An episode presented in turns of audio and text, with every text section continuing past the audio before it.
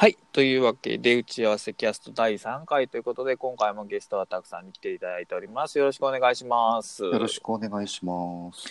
えっ、と、今回は早速なんですけども、3月29日に、えっ、と、金風社さんから発売された、えっ、と、ブロ、えー凡人の星になる、えー月間10万 PV の雑記ブロガーが、凡人を武器にするまでの七点抜刀という本に関係して、ちょっとブログの話をしたいなと思います。はい。えーっと、たくさんこの本はお読みになられましたか？読みました。ちなみに、その、この本を読む、読む、読もうと思ったきっかけというか、何を期待して手に取ったというか、なんか、その辺の話はどうですかね？まあ、単に読みたかったから。うん、単に読みたかった だから、山間さんのブログは拝見されてますか？は読んでます。ポッドキャストの方は？ポッドキャスト、まあ全部じゃないけど、機会があった時にポッと聞いてる感じですね。ああ、山間さんのブログは面白いですよね。これね、面白いんですよ、これがまた。で、あのまんまの感じが本になってますよね。そうですね。あのーあのままの感じ。まあ、着飾ったところがないというか、そうですね。あのーあの、そう、あの雰囲気を残したまま本になるんだということあもっと僕はあのエッセイって聞いたんで、あのもっと堅苦しい感じになってるのかなと思いきや、ああ、そうきたかと、そういうエッセイできたかっていう感じでしたそうね。ですよね。あのー順まあ順番に読んでた時に前半はね結構おとなしいかなと思ったはいんですよ。はいはいはい、わかりますわかります。でなんか後半に行くにつれてじわじわと迫力を増していく あれは多分本人の中でと本を書いてる間にちょっとこう吹っ切れた感があるそうなんかね何かどここかで何かのスイッチが入った感があってその変化が面白かったですね。まあ、とりあえずこうクスクスこうページめくる間ずっとクスクス笑う本ですからね、これは。すべてのページに何かしらのネタが入っているという。うんここまでこうざっくばらんに書けるっていうのはやっぱり素晴らしいなと思いますよね。ちょっとやっぱりそう気恥ずかしさが普通出てきてしまうんで、そうなんもっですよね。とかっこよく書いてしまいますけどね。かっこよすかっこよく書こうというのがみじんも感じられないところがそうですね。まあそこのその開き直りに至った境地がこの本の中では多分書かれていて、で、まあ、あの、書評を自分の表にも書いたんですけど、結局自分も似たようなことしてきてるなっていうのが一番の感想やったんですよね。そうなんですよ。これ僕もちょうど今リあの書評を書いてて多分ねはい今日か明日アップすると思うんですけど、はい。まさにこれって実は誰でもや通り過ぎてくることで 大なり小なりそうですよね、やっぱし。ただまあ何割かの人はその通り過ぎていく過程であダメだなっつってこうやめちゃってっていうのがあったりまあこの試行錯誤の度合い振り振りの大きさの大小はあるかもしれないですけどまあこのなんだろうこの七点抜刀感というか試行錯誤感というか瞑想感というか誰でもありますよねこれ多分。うんこれを肯定していただけたのはやっぱりいいかなっていう、このこの本の一番いいところかなと思うんですけど、ね。結局まあ、その今も僕 R スタイルで、まあ、なんか PV とか気にしないみたいな話をしてますけど、はい。でブログ始めた当初気にしてなかったかというと、それはそういうわけでもなくて、気にしてたんですか？やっぱ、いや、は あのね、ブロあの、PV というよりもはね、ちょっとハテ部はやっぱ気にしてた時期があったんですよね。ああ。やっぱなんかちょっと特別なものが。そう、なんか、10とか超えたら嬉しいな、みたいな時期があって、で、仕事あのって、ハテブつきやすかったんですよね、ハテブが人気の頃って。で、あの、あの頃は、その、ページのサイドバーに、その、ランキングみたいなのがあって、ハテブランキングみたいなのがあって、で、そこ、1000を超えるのが1位とかやったんですけど、ぜひともそれ一度超えたいなっていうのがあって、うん結局その受ける書き方みたいなのを結構そのハテブトップとかよく見てて、研究してたっていうのはあるんですよね。あるんですか？まあ書いてましたね、それとか。なんか本に はい、どっかね。でもやっぱりね、それ達成した後のね、その虚しさが半端なかったですよね。虚しかった。あの、なんか、その数字だけがそこにあって、結局そのど、その、結局それ自分じゃなくてもいいんですよね。そのノウハウで書けば、おそらくそれと似た成果は誰でも手にできるだろうな感があったんで、かもしれないですよね。で、そういう虚しさの通り過ぎた後に、うんその PV にこだわらないとか気にしても仕方がないっていうこの領域に達したんで、実はあるんですよね。やっぱりこの出演抜刀を通り過ぎてるんですよね。なるほど。まあでも、そうですよね。僕も、PV 気にならないかといえば嘘なんですけど、きはいあの気になるレベルまでいかなかったんですよね、僕もそもそも。あ あのーそう、だから山本さん10万 PV って書いてますけあ、ど、はいはいはいはいはい。あのー僕の場合は多分ね、一番旧、旧ワードピースが一番 PV があった時期でも多分4、5万とかえー。ぐらいで、あと、もう今の、今の、まあ今書いて、あんま書いてないですけど、はい。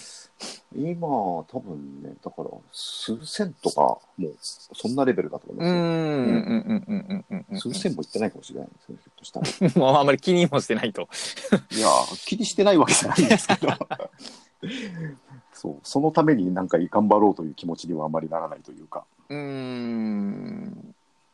それはもう、ずっとブログ期間通してずっとそんな感じでした？そうですね、ただやっぱりあの、ある時期まではあの少ないなりに右肩上がりだったんで、はいはいはいはいはいはい、あの時期にが進むにつれてじわじわと増えていってたんで、そういう意味では全然、あの気にはならなかったんですけど、うーん。ああ、そういうことか。なるほど。ただ PV を増やそうというして何かするっていうことは全くなかったですね。うーん。同じように今もない。今もないですね。今もないっていうか、むしろ記事を書いていないという、まあそうですよね。まあ。まず書けという話ですよね。いや、でも5年から10年やってるブロガーさんで今でも書いてる人は少ないんでね、毎日のように。そうですね。だからただ、やっぱ興味があるのは、自まあ、自分のことで興味があるっていうのもおかしいんですけど、なんで書かなくなったのかなっていうのは興味ありますよね。ああ、何が変わったのかなっていう、多分ね、そこになんかいろんなものが入ってるんじゃないかなと思うんですけど。えそもそもとしてそのなぜ書き始めたのかっていうところにちょっとこう戻ってみたいんですけども。なぜ書き始めたのかというとですね、なんでなんだろう。な。あ、あだからそれ、あれ、昔、あの、堀さんと倉下さんと3人でやった、あの、はいはいはいイベントはい。はいはいでなんか話した気がするんですけど、もともとサイトがあったわけですよね。はいはいはいはいはいまあ、今でもあるんですけど。はいで、そこに、まあ、アウトライナーのこととかいろいろまとめて書いていて、そういう、なんだろう、構造に乗らない、こう、泡のように浮かんでくる、どうでもいいようなことを書く場所だったうんんですよね。はいはいはいはいはいそもそもが。はいはいはいで、ところが、書いているうちにだんだん、こう、重みを増していってね はいはいはいはいはいあの、結構自分の中でその意味が大きくなってきてしうんまって、更新の頻度も上がっていったり、その、頻度だというよりも、あの、記事の重みが増してったんですよね。そうでしょうね。気合のわかります。入った記事を書くようになってきたはいはいはい。わかりますわかりますわかります。で、でも結果的には、その記事で書いたことが本になったりもうんしてるし、はいはいはいはいはいはい。なので、そうですね、書いているうちにそうなってきちゃったっていうところはありますよね。じゃあスタートしたばっかりはいわゆるそのメインページがウェブサイトでブログは別館みたいな感じ別館でしたね。完全な別館ですね。いつの間にかそっちが本館になってしまったと。本館になっちゃったっていうことですね。まあ、更新がめんどくさいっていうのが一番大きいんでしょうけど、まあそうでしょうねうんブログに比べると。そうなんですよね。うんまあ、多くの人がたどる道、それはたどる道なんじゃないかなと思うんですけど、まあそのどうなんかな数記事数が増えたことによって重み付けが増えたっていうことと、まあ、先ほど言われたようにそのきちんとした記事を書く書いてきたから重重くなったっていうだ多分後者の方が影響が多いんですかねやっぱり。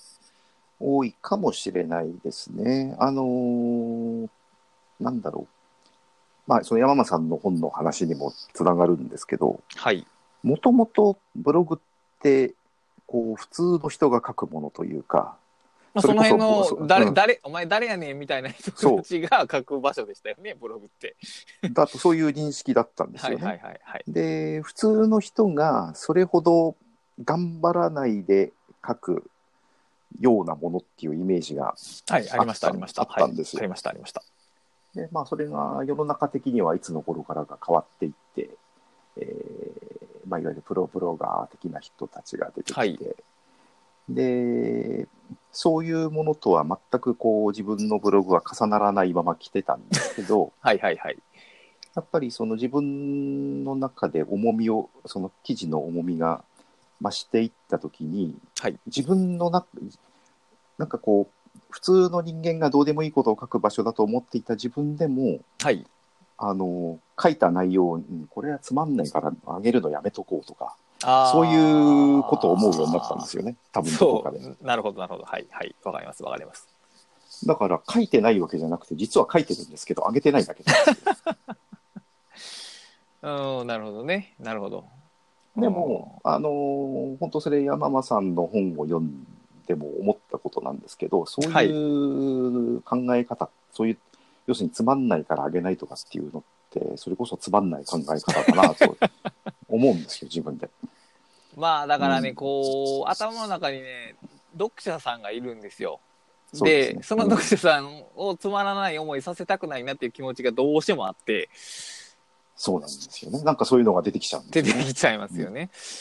そうだから僕は、だから最近は、だから結局ね、その書かへんようになったっていうのは、あの、やっぱツイッターが出てきたことも結構大きくあて、それは大きい。泡のようなものが全部こうツイッターに流れていくっていうのがあってでそれと並行して僕も最近はもうだから細かいのは全部スクラップボックスに上げてて、あそこはもうほとんどよ誰が読んさっき言った想定読者が頭の中にないんで、うん細かいのは全部流せてるんですけど、まあでもそうすればそうするほどさっき言ったそのブログの特別感は常に残るんですよね。それやるほどブログの重みがさらに増してきます、増していくね。とかその崩れることはないですよね。維持され続けますよね、とりあえず。うんそうだからそのブログって誰でも書けるんやっていうことを片側の口では言いつつあの僕のブログはすごいですよっていう内心がどっかにはあるんですよねこれ内心があるんでしょうね、きっと。だからそこも矛盾してるんですよね結局あるんですよ。あ、そうか。だからそれで今の話で思ったんですけど、あの本を書いたことが大きいかもしれないですね。なるほどね なるほどあのーなんか、その、そっちで引きずられちゃうっていうとはいころははいはいはいはいはいはいあはいりますね。うんまあ、あうんあとね、前職を辞めたっていうのが大きいかもしれない。個人的に。時間の使い方とか変わりました？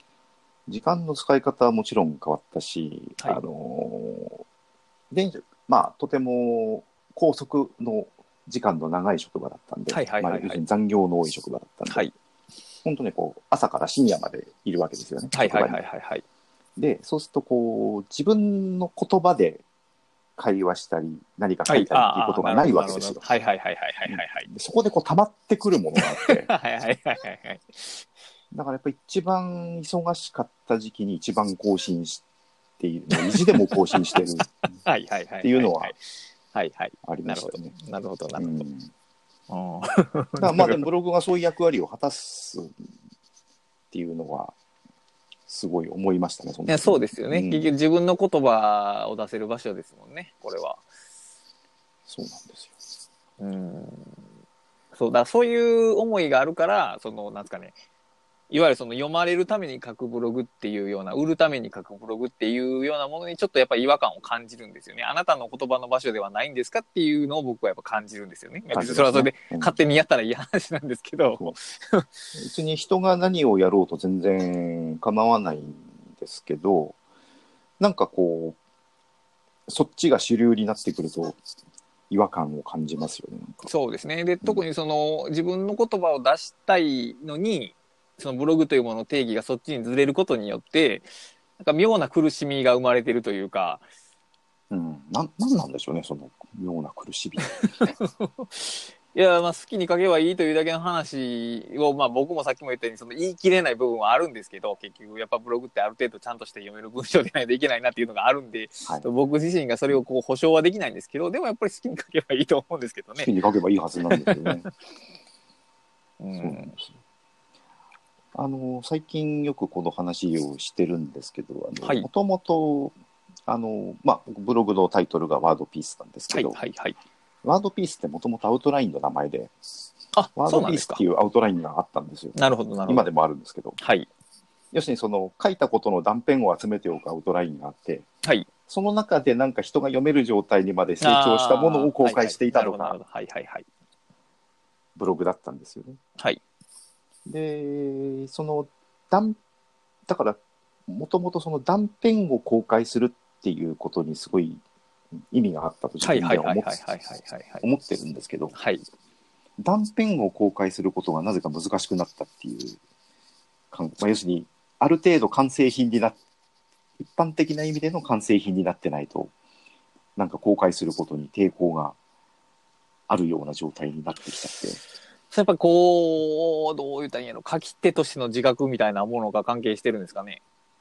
関係してるのかそういうななんなんでしょうね そうそれがね分かんないんですよ。何に価値を認めるかの単位が変わってしまったんですかね？いや、価値、あの、自分が思ってる価値は変わ、多分ね、変わってないはずなん変わってないうんうんうん変わってないはずなんですけど、そこがね、ずっと考えてるんですけど、わかんないんですよね。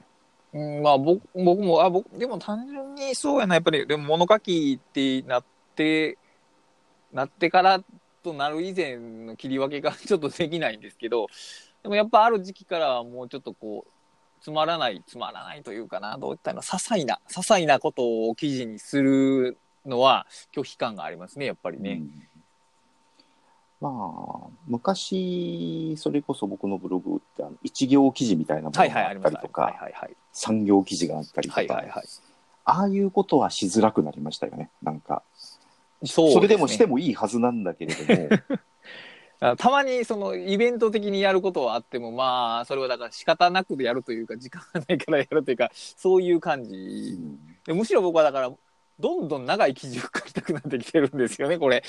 非常に厄介なことに長いですよね。昨日のとかもすっごい長かったですよね。あれよ、あ、よかったけど長いな、これ。う んどんどんどんだから結局さちっちゃいものが全部 Scrapbox に行くにつれてブログの記事が長くなるんですよねまあ良いのか悪いのかはわからないんですけど、うんまあもちろんそういうブログにはそういうブログの役割があると思うんですけど。まあそうですね。うん。ちちなみにその例えば本出されたりとはかい。した後にその、えーどういったんやろな。端的に言うとブログを記事を書くのが労力としてもったいないみたいなことを感じたことってあります。つまり文章書きとして有料の原稿を書く人間として無料のブログを書くことに対するそのもったいなさ加減みたいな。あのね、もったいないはないんですけど、はい。単純に時間のゆ、時間的に優先度が下がっちゃったっていうのがあああーはいはいはいはいはい。まあそうですよね。りますよね。で、うんそれでやっぱ、あとそれで今の話で思い出した、思い出したっていうか、改めて思ったんですけど、はい。あのー常に今何かしら一日中文章を書いてるようになっちゃったんですよ。はいはいはいはいはいはい。だからね、その文章を書きたい欲求が、そっちで満たされちゃってるっていうのはあるかもしれそない。れはわかりますね。それはわかりますね。うんあとね、脳がこう、そう、あの本を書いていると、その頭が長い文章を書く頭になっちゃっていると、短いものが書けなくなるっていう、書けなくなるっていうか、あのー断片的なものを、なんかそういう瞬発力がなくなってくるというか、はいはいはいはいはいはいはいはいはい。こはい。う粘感頭の動きにこう粘りが出てきちゃうっていうか変な変な言い方ですけどあの違うんですよねなんかその使っえわかります頭の動き方が。わかりますわかります。やっぱああいう一行とか三行とかってなんですかね、まあシャープなんですよねやっぱし。そのどう言ったらいいかわかるけどシャープなんですよ。シャープとしか言いようがないんですけど、でそのシャうん、あれでいいやって送り出せる気持ちがシャープというのかどうかはわからないですけど、そうですよね、うん、だそそれが大きいかもしれないですね。そのあの超分能になっちゃってるというか長文能にそうでしょうね。そういう感じだと思う。こいや構成だから僕もそのアウトライナーを使った時に常にそういう感じやったんですよね。その断片をそこに置いておくことができなくてああ常に絡めて大きくして階層を深くする動きやったんですよ。はいはいはいはい、それをやると非常にしんどいんですよ。うん、そうかそれはアウトライナーだからそうなるあー他のでもそうなんですけどアウトライナーの場合は簡単に移動できるじゃないですか。はいはいだから余計にその操作が促されるんですよね。あの流されますよねエマーノートの場合はあのただ並べるだけになってあの育ちもしないし そそのまま放置されているだけの状態なんでしんどくはないんですけどあの育つ分厄介なんですよね。あのだか育つ分厄介っていうのはありますね、うんら今はだからあの使っワークフローリーの場合はあの全部を一列に並べる感じですよねあの使っていると場合は深くしないというかアイデア、はいはい関係するアイデアがあったとしても、はい構造巨大にさせないというかただ並べてるだけみたいな。それやと楽なんですよね、楽。うん。そうですね。それは一つのコツだと思うんですよね。うん、この辺にこの辺の使うもの使うのに僕はスクラップボックスを一回経由する必要があったんですけどああ。え、じゃあそうすると、使い分けって今どう、どうなってああアイデアは全部スクラップボックスですあの例えるばあなるほど、なるほど。気になる最近気にな、まあ、例えばこうプロジェクトとかタスクとかっていう気になることを一回書き出すときにあの例えば今までやったらプロジェクトっていうのを作ってその中にやったんですけど今はもうただ気になることが縦に並んでるだけっていう、はいはいはいはい。はいはい。で、それででも、ある程度並べ替えは並べ替えはします。する。しますします。はい。重要なもん上とか下にとかにするっていう。だからい。やなんかその操作が Scrapbox でしにくいんで。そうですね。あれ重要度を自分の意思で並び替えるという概念は基本的には備わっていないので、そうか。だもう完全に併用してる感じですよそうですね。主軸だからメインで触ってる8割ぐらいがスクラップボックスでそういう気になることの2割とかで出てくるワークフローリングなんですね、ね。はいはいはい。そうなっていきますよね、多分ね。あの、うんそうですね。僕はだからやっぱアイディア的なアイディアというかアイディア的な断片なものを蓄えるんであればスクラップボックスがやっぱり最今のところは最適ですね。うん。はい。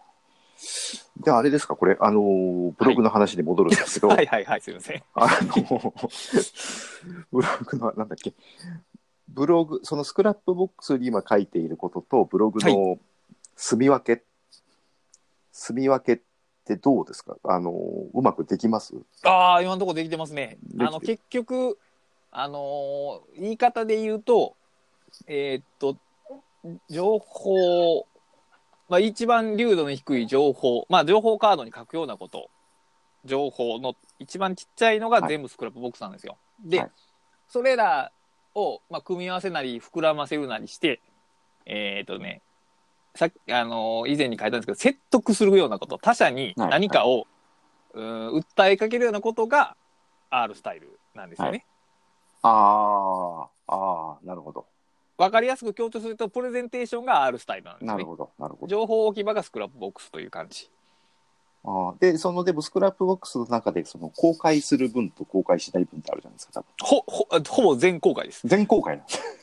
アイいわゆるそのアイディアメモっていう言われてるものは全部公開します。あの内側にあるその、えープライベートなプロジェクトではいわゆるそのメルマガの原稿とかがあるだけでああのー思いついたアイデアは全てあの、えー発想工房っていうところに書いてますね。それができるの、あの前回、あの僕らの生存戦略はいはいはいはいあれを公開しているのもすごいと思ったんですけど、はい。それの方がもっとすごいかもしれないですね。そのアイデアメモを公開、全部、うん、あのでもまあ一部公開はわかるんですけど、でもまあ誰も見てないんですよ。あれね、いやー、そっか。あのい一応その発想工房のトップページにえっとね一番最初ピンしてるページが1枚だけあって、まあ、はい。どうせ記事にしきれないメモたちのはい。供養祭っていうページがあって、そこがいいわゆるそのインボックスと呼べるような場所で、はいはい。とりあえずそこでガーって縦に並べといてで、まあ、ページ化したいものが、えーリンクになって切り出されるみたいな感じでずっとやってますねだからほあの なんかなんか家庭用のなんかタスクみたいなのはさすがにここには書きませんけど そのいわゆるアイディアっていうものにその含まれるものは全部ここに書いてますね。うーん。あのね、僕あれなんですよ。その僕、例えばそれをやろうとするじゃないですか、自分が。はいはいはい。そのね、家庭用の人に見せられないものとかとね、ね分かれ、分けられない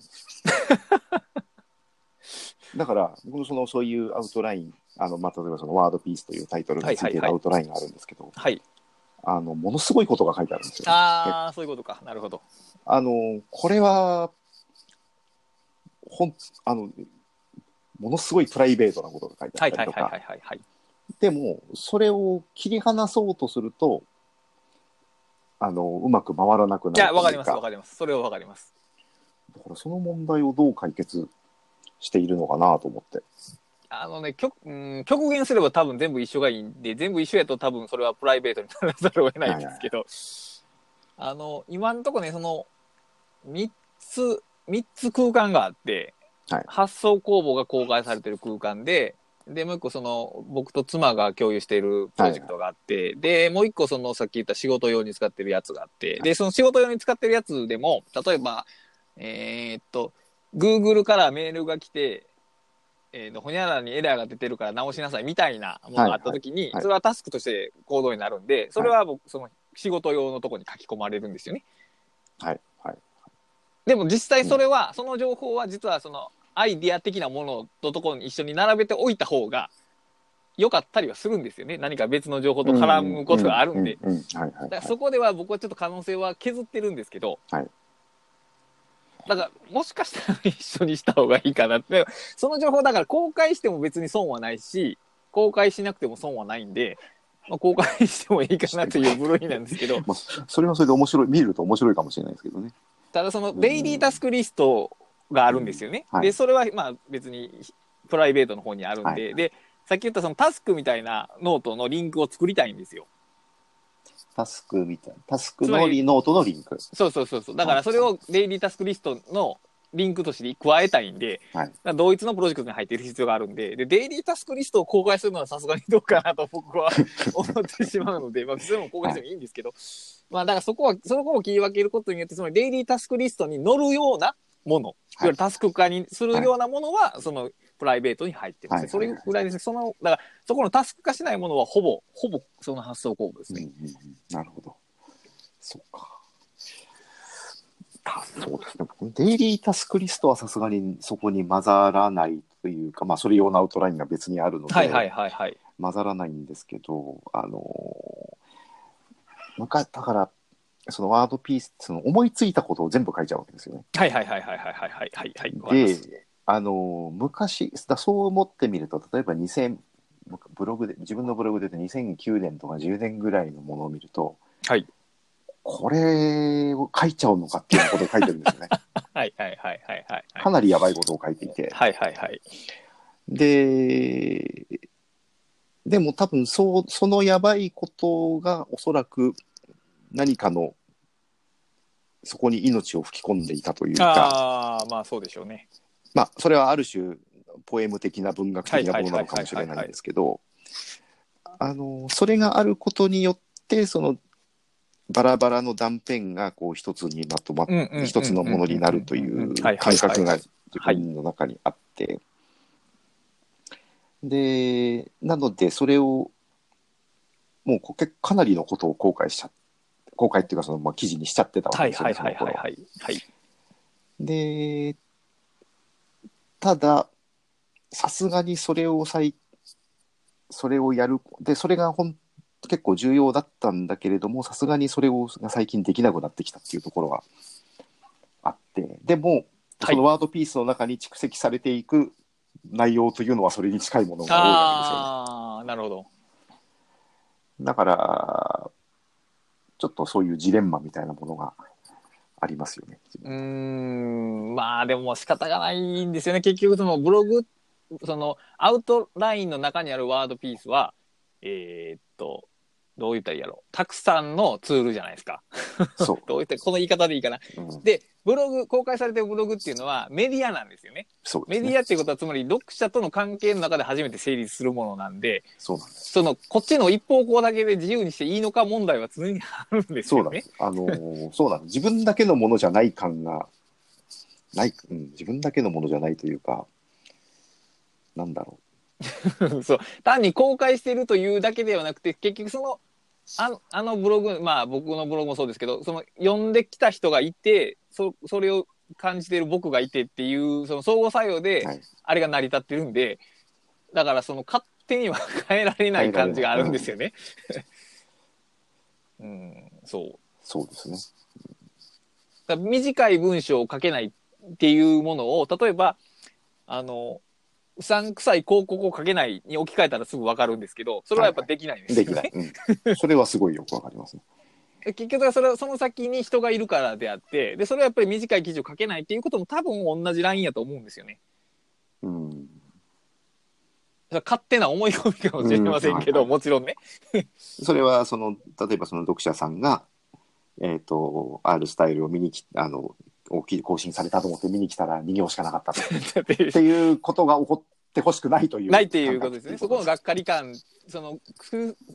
バーチャルとしてのがっかり感っていうのが嫌なんですよね。うんももちろん、それはただ2行書いたっても別に面白いって言われることもあるかもしれない。でも、なんか、今日パン屋さんに行きました、美味しかったですっていう更新は多分ダメやとは思いますけど、うん まあ、2行でもその意味のある2行と意味のない2行があって、はいやっぱり意味のない2行は書けないんですよね。はい書けないというか、書きたくないやないんですけど、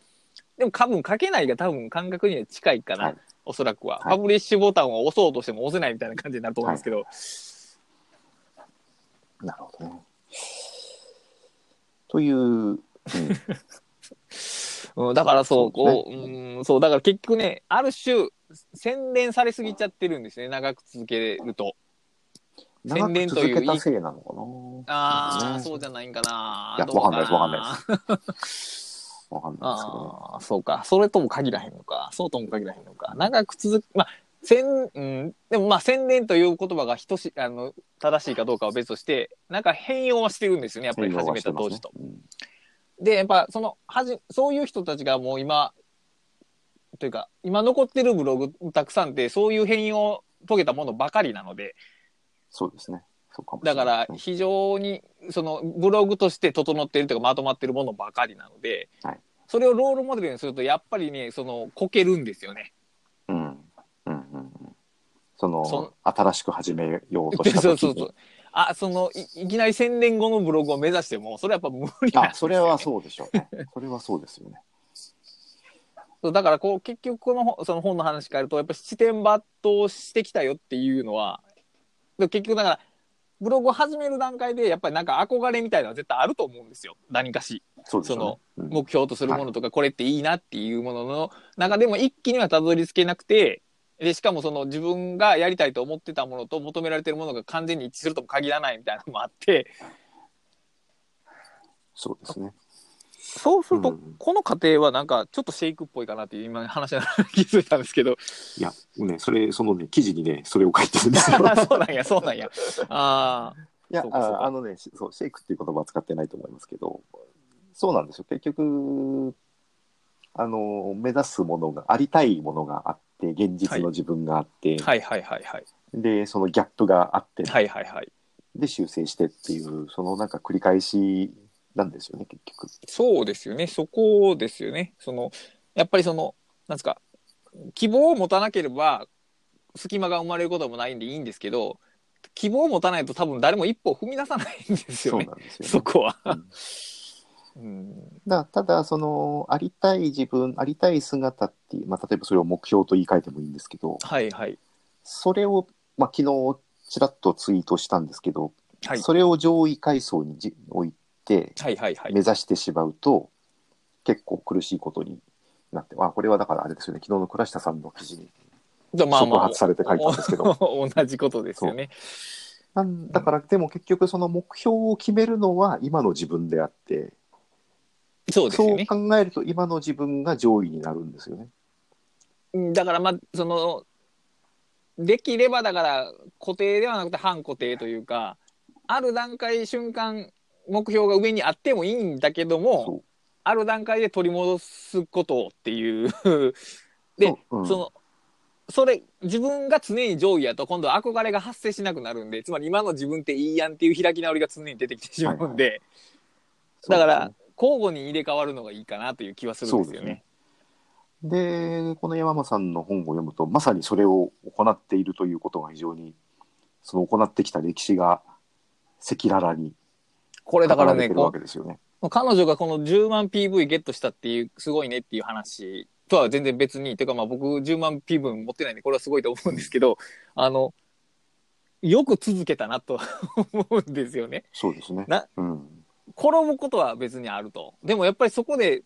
めげないし、しかもこう、自分の色を崩さないどころか、むしろ出していく。普通、失敗しればするほど、もっとこうテンプレに寄っていくパターンがああるとそうそうそう思うんですよ。そうそうそうなんですよ。でもあえて逆に自分の方に来てるのが、これはすごいなと思うんですよね。それはね思いましたね。あのうまくいかないと何が悪かったんだろうと考えてはいはい。テンプレと自分はここが違うんだじゃあもっとこうテンプレに近づけようって はいはいなるのが多分大多数だと思うんですけどそう 思います、思います。こけるほどはテンプレから離れていくところがっていうでもまさにそれそれが正しいんまあおそらく結果的に正しかったし、まあ平均的に見て正しい道やとは思いますけどね、それはね。そそこですよね。うん、そこ、それが、その、彼女の性格に何かあったのか、出会いが広げてくれたのか、ちょっと判然とはしないんですけど、うん、そこ、それがいいよなとは思いましたね。そうですね。まあ何よりもこれだけ、あの、やっぱり多くの人はね、これをね、黒歴史だと思って隠しちゃうんはい。そうですよねこの、基本的に。本の前半の方。はい、はい、はい間違いなく。この黒歴史をコンテンツ化しちゃっているところがすごいなと思います。いや、確かに。いや、あ、その、こう、あ、うん、それを、これを開示できる勇気もありますし、それを面白く読ませる筆もありますそうし、、あの、そうなんですよ。ただ開示しただけじゃ多分ダメなんですよ。ダメですよね、うおそらくはね。それはそう思います。そうそう、あのね、その、自分の心理状況にすごいね、神経を払ってはるんですよね。今自分がどんな風に感じてるのかを、結構注意深く観察してはるんです。まあ、そうですねさすがエッセイシストやなっていう感じですけど、そうですね。で、それをそれがある描写すると。そう、だからこういうのをテンプレ的にね、なんか、不幸な自分とかっていうのにしてしまうと面白くなくなるんですけど、きちんとその、前に行きたい気持ちと行けない気持ちの両方が観察されてて、はいいや、まあ、さすがやなと、これ見事やなと思いました、ね。そうですね。うんそう思いました。まあ、だからやっぱり全然凡人ではないんですけどね。まあ、そう言ってしまうとそうなっちゃうんですけど。うん。でも、そう、だからね、これ変な話、これ、共感できること、共感っていうか、その、ななんだろう。ああ、これを自分もこうしようと思うことはほとんどないんだけれども、ないないんだけれどもな、いはいはいはい。読める、読める人が読んじゃうし、読めば面白いし、で、なんだろうか、自分とは全然重なってないんだけれども、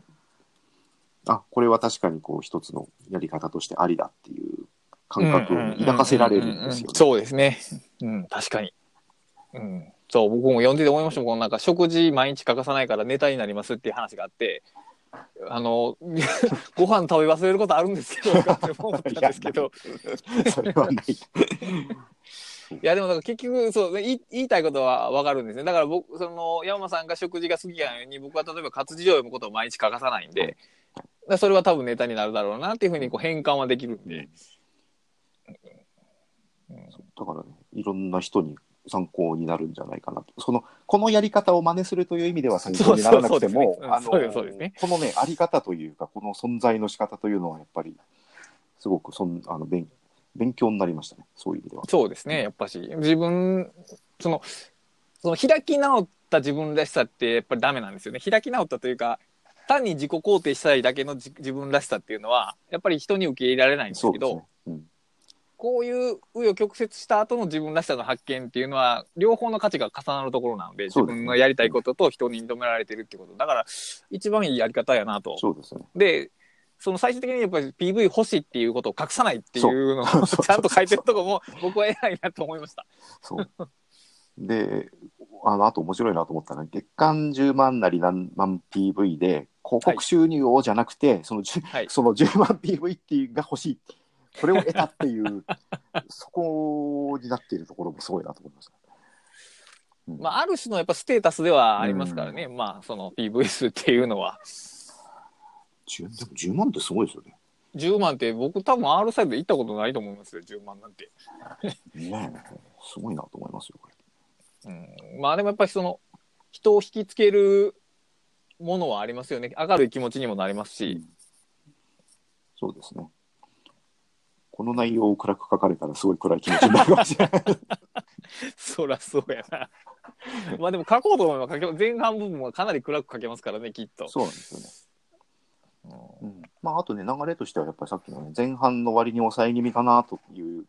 感じが後半どんどんはいはいはいはい。こう迫力を増していくのがねこれは意図的なのかそうじゃないのかわかんないですけど その辺はちょっと今度、今度、そうそれをねインタビューとか聞けたら、聞聞いておきますわ。それは僕も興味ありますんで。はい。まあ、というわけで、今回は、えっ、と、凡人の星になるという本に絡めてブログのお話をしました。多分次回は、山間さんにインタビューできるんではないかと思っております。また45分も喋ってしまいました。